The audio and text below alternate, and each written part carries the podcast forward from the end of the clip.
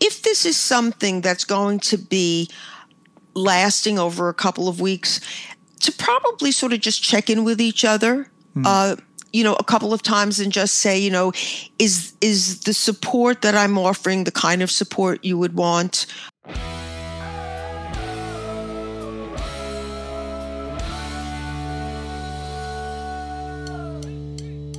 This week, Dr. Karen Sherman and I discuss what's the difference between helping and enabling. Also, what is the role of a spouse to support their husband or wife? We discuss. Stay tuned.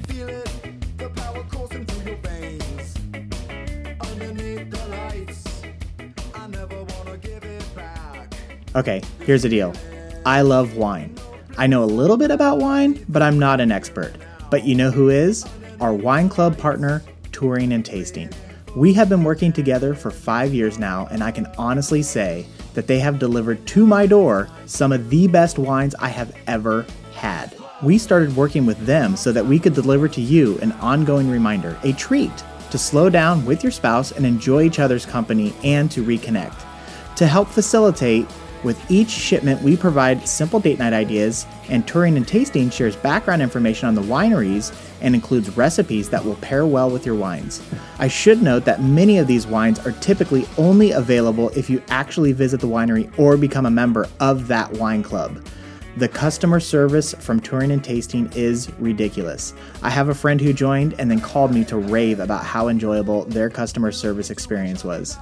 That's unheard of, right? So here's the deal there are no membership fees. Shipping is free. You can cancel at any time, and these unique award winning wines come with 100% satisfaction guaranteed, which means they guarantee the wine is delicious or they will replace it free upon request. If you decide the wine you just had was amazing and you want to reorder, you can save up to 70% off of retail. Now, here's the closer. If you sign up today, you will receive your first shipment for half price. You can join right now and get your first shipment for a flat fee of $49 plus tax. This is before the half price offer. So your pre taxed first shipment is less than $25 for two amazing bottles of wine. This is a limited time offer, so don't wait. Go to hitchedmag.com and click the wine club link to join today.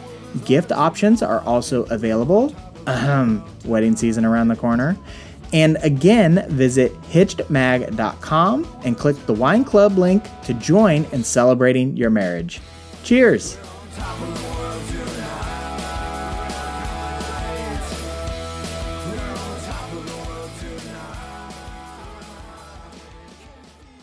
Hey, everybody, welcome back. This is Steve Cooper, editor in chief of HitchedMag.com. I am joined once again by the lovely, by the original, Dr. Karen Sherman. Hi, Karen.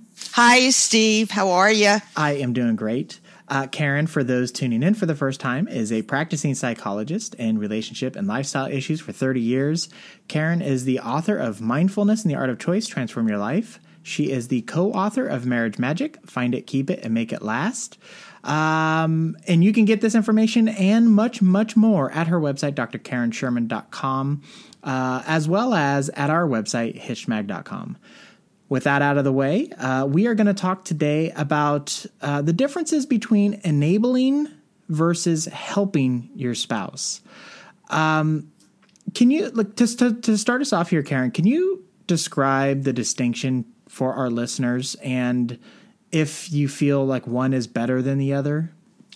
Well, I certainly think that helping is better than enabling. Um, when I use enabling, I tend to think of uh, one spouse or one person having a habit that is not healthy, uh, is damaging to them in some way, and the partner uh, doing things that allows them to continue uh, in that bad habit. Mm-hmm. Uh, so, for example, um, if you have a partner, let's say, um, who is um, having trying to get over a drinking habit, and uh, says to you, you know, I, I really have this under control. I really have this under control.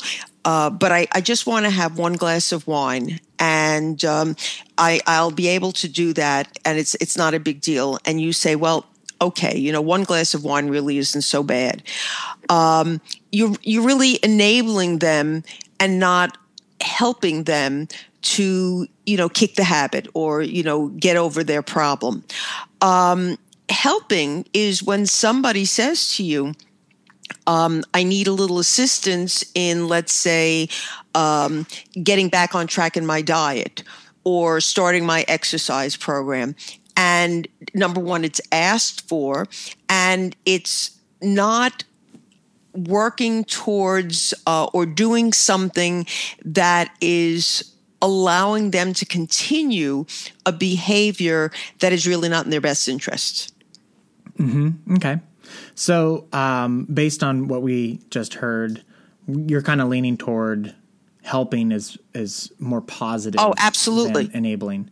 Absolutely. Uh, okay. I um I actually did a little bit of homework on this in terms of trying to find like the definition of enabling. Okay. Um and so the definition, uh, the literal definition as a verb is uh, to give the authority or means to do something.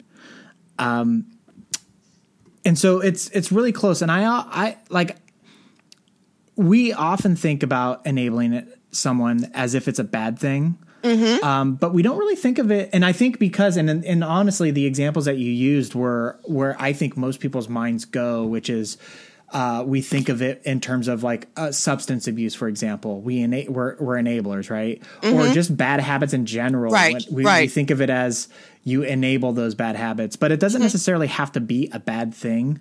Mm-hmm. Um, can there be good scenarios where you can enable them? And like, uh, so I was just thinking that, about this.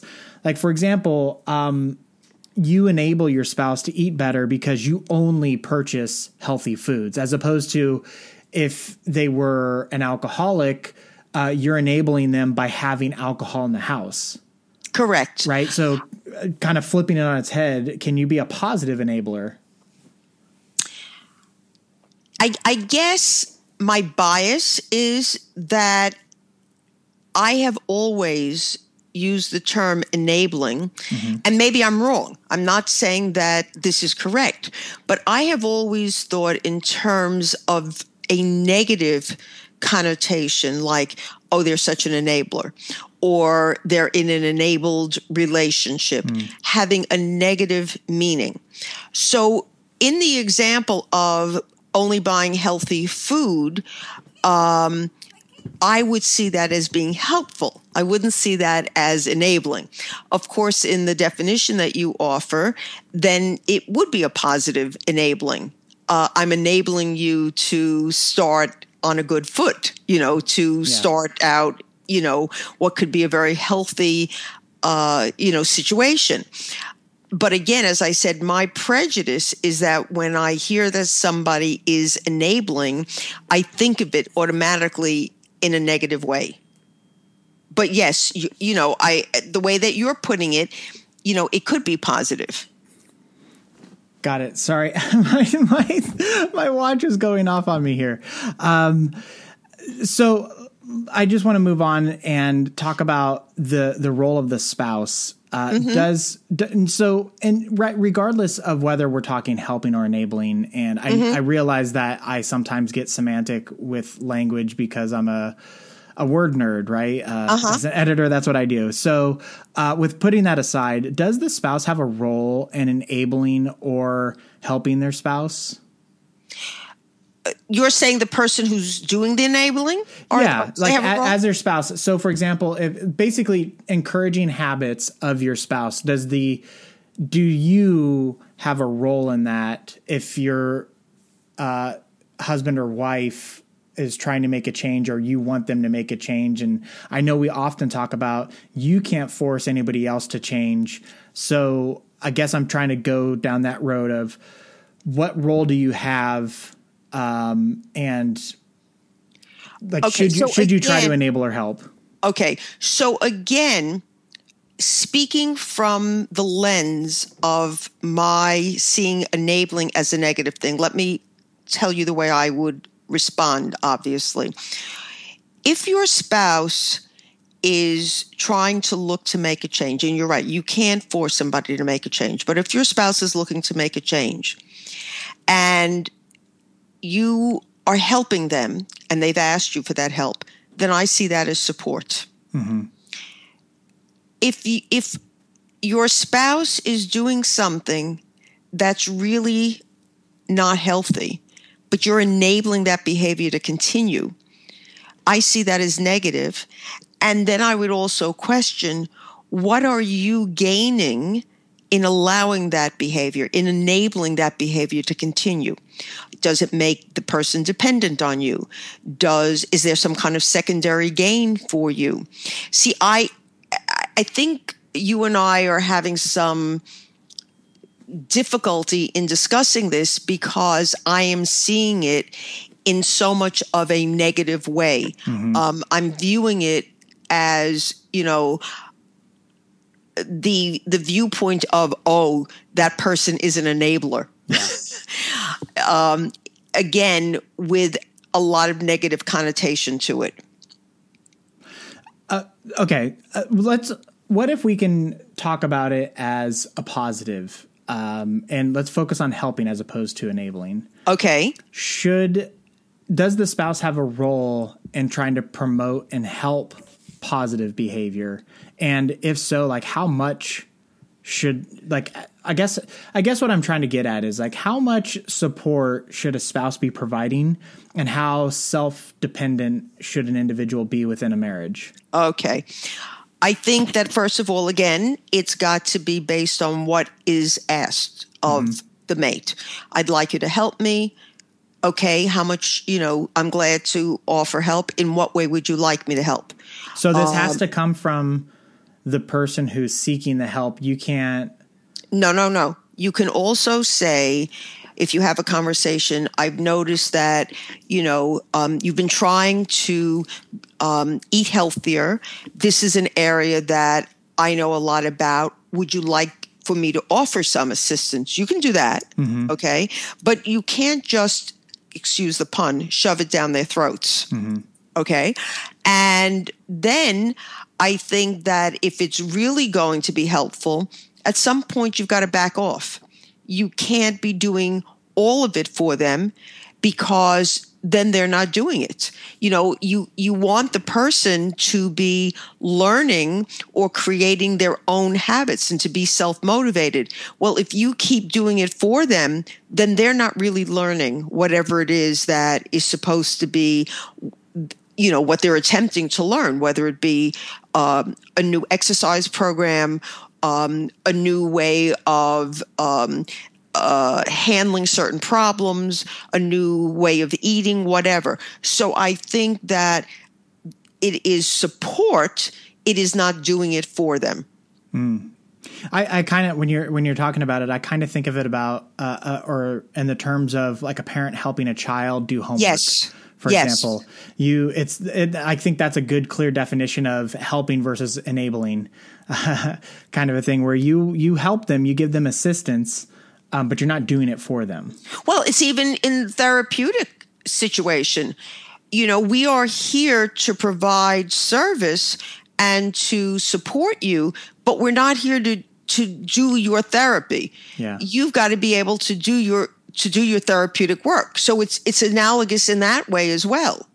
No, oh, that's a great one because you're right. You can't fix their marriage they right. have to fix their marriage, right? And they have to be able to. They have to be willing to do the work. So, how if you if you are in this process of assisting, helping your spouse, uh, they have requested they want to make some improvements in their life, whether it's fitness or financial responsibility or whatever it may be. Um, mm-hmm. How like how can you uh, or I guess how is there a, is there a way to gauge how much assistance you're providing without going too far, without stepping over the line where it's like, you know what, like you're the one that's supposed to be eating healthy, but now I feel like I've become the shopper, the chef, like the everything. Um, is that too far, or is if the results are happening and this is the way that it works, does it matter? Yes, I think it does. Okay. I think that when you feel that it really has now become your uh, task, like you said, I'm the shopper, I'm the cook, I'm the you know one who makes all the decisions.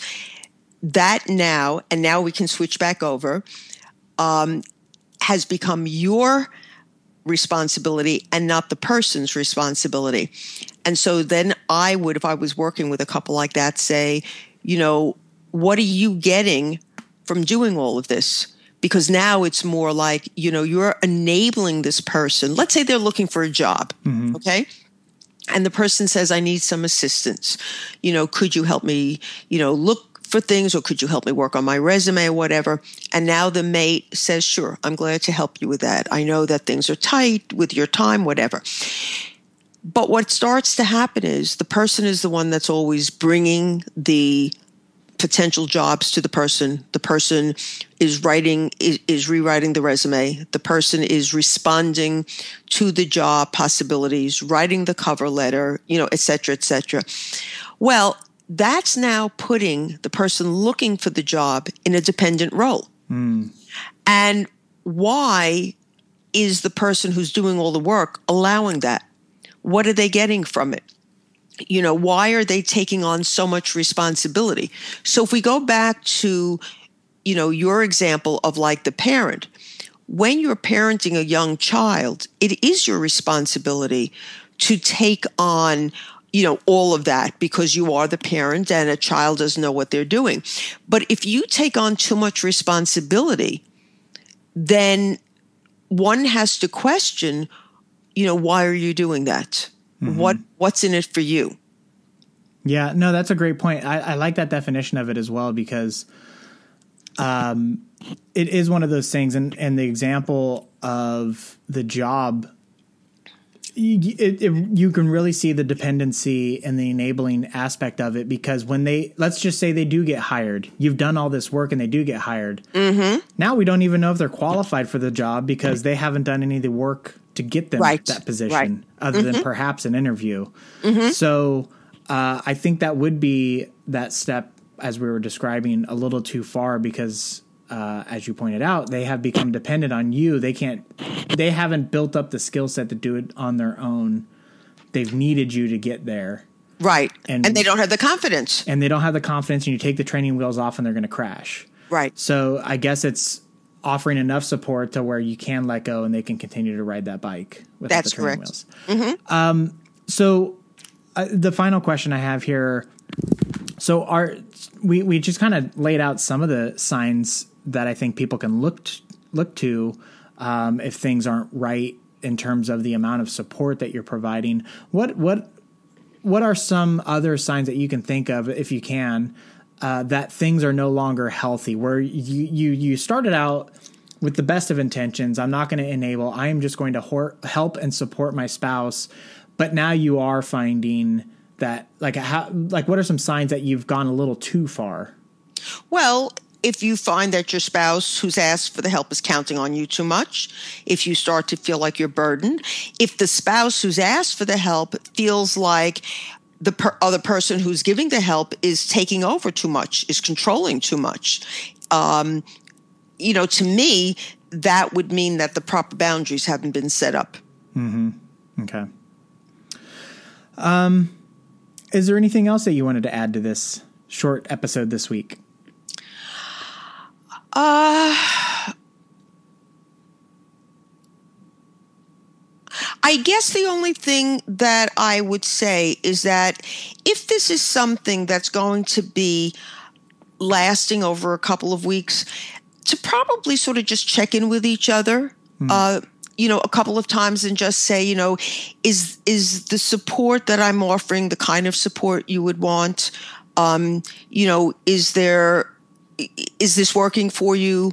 Um, or similarly, the person who's asking for help, check in and say, you know, um, are you still comfortable um, you know, doing X, Y, and Z. I think you just sort of need to check in with each other. Mm. I could also imagine that if this is a recurring theme within the relationship, that would be really good too, because you might have gone down this kind of a road in the past mm-hmm. and you have a little bit of insight that you know we've tried this before and it didn't work or we tried this before and it went a little too far or i felt resentful or you know whatever the fallout may have been um, and and I, I guess one of the other last things i do i do want to ask is because you brought up that time frame mm-hmm. um, where there are times when our spouse does need enabled assistance i guess where mm-hmm. they do need support. Like they can't. Uh, like let's say your spouse is like extraordinarily busy at work mm-hmm. and is bringing work home, mm-hmm. and you realize like this project has a deadline of two weeks, mm-hmm. and there is no way that your spouse is going to be able to do it by themselves, or if they do do it by themselves. Um, you're not going to see them. So mm-hmm. you lend a hand. Right. Is that, I don't. Yeah, I, I think that's perfectly fine. Uh, I yeah, think. I, I yeah. Just, okay. I was just going to say because I feel like that kind of changes the calculus a little bit in terms of um, just flat out uh, helping somebody like um, when it should be their thing to do. Uh, and so I guess I'm trying to draw that distinction since we're on the topic. Yeah, I think that's perfectly fine to do. And it might not be work. It might be, you know, that one of your parents has taken ill and you need to relinquish a lot of the things that you'd normally do at home while you put your energies, let's say, to the parent at home. And so you're working as a team. And so you say, okay, you know, I'll pick up your load for a while. Mm-hmm. And I don't consider that enabling. I consider that, you know, you're working as a team and you're, you're supporting each other. Mm, yeah, no, that's a good point. I like we because we have talked about that in the past, and we've talked about the roles that couples have within relationships and and their marriage and stuff. So that makes a lot of sense as well. Um. Okay, we will wrap it up there. Uh, I think we kind of worked this topic pretty well. Um, we also I wanted to mention before we go uh, we do have an article on the website uh, on enabling versus helping that kind of discusses some of this stuff as well from a different writer. So, um, if you want to know more, you can check out hitchedmag.com and do a little search for enabling versus helping and find something there. Uh, but in the meantime, that is going to do it for us this week. So thank you so much for your time, Karen. Thank you, Steve. Uh, I want to remind everyone that you have been listening to Dr. Karen Sherman, who is a practicing psychologist in relationship and lifestyle issues for 30 years. Karen is the author of Mindfulness and the Art of Choice Transform Your Life. She is the co author of Marriage Magic Find It, Keep It, Make It Last. Uh, you can get this information at her website, drkarensherman.com. And as I mentioned, uh, we have uh, all the past podcasts on our website, as well as a lot more information, hitchedmag.com. Uh, so check that out. And one last time, thank you so much, Karen. Take care, Steve. All right, you too. Take care, everybody.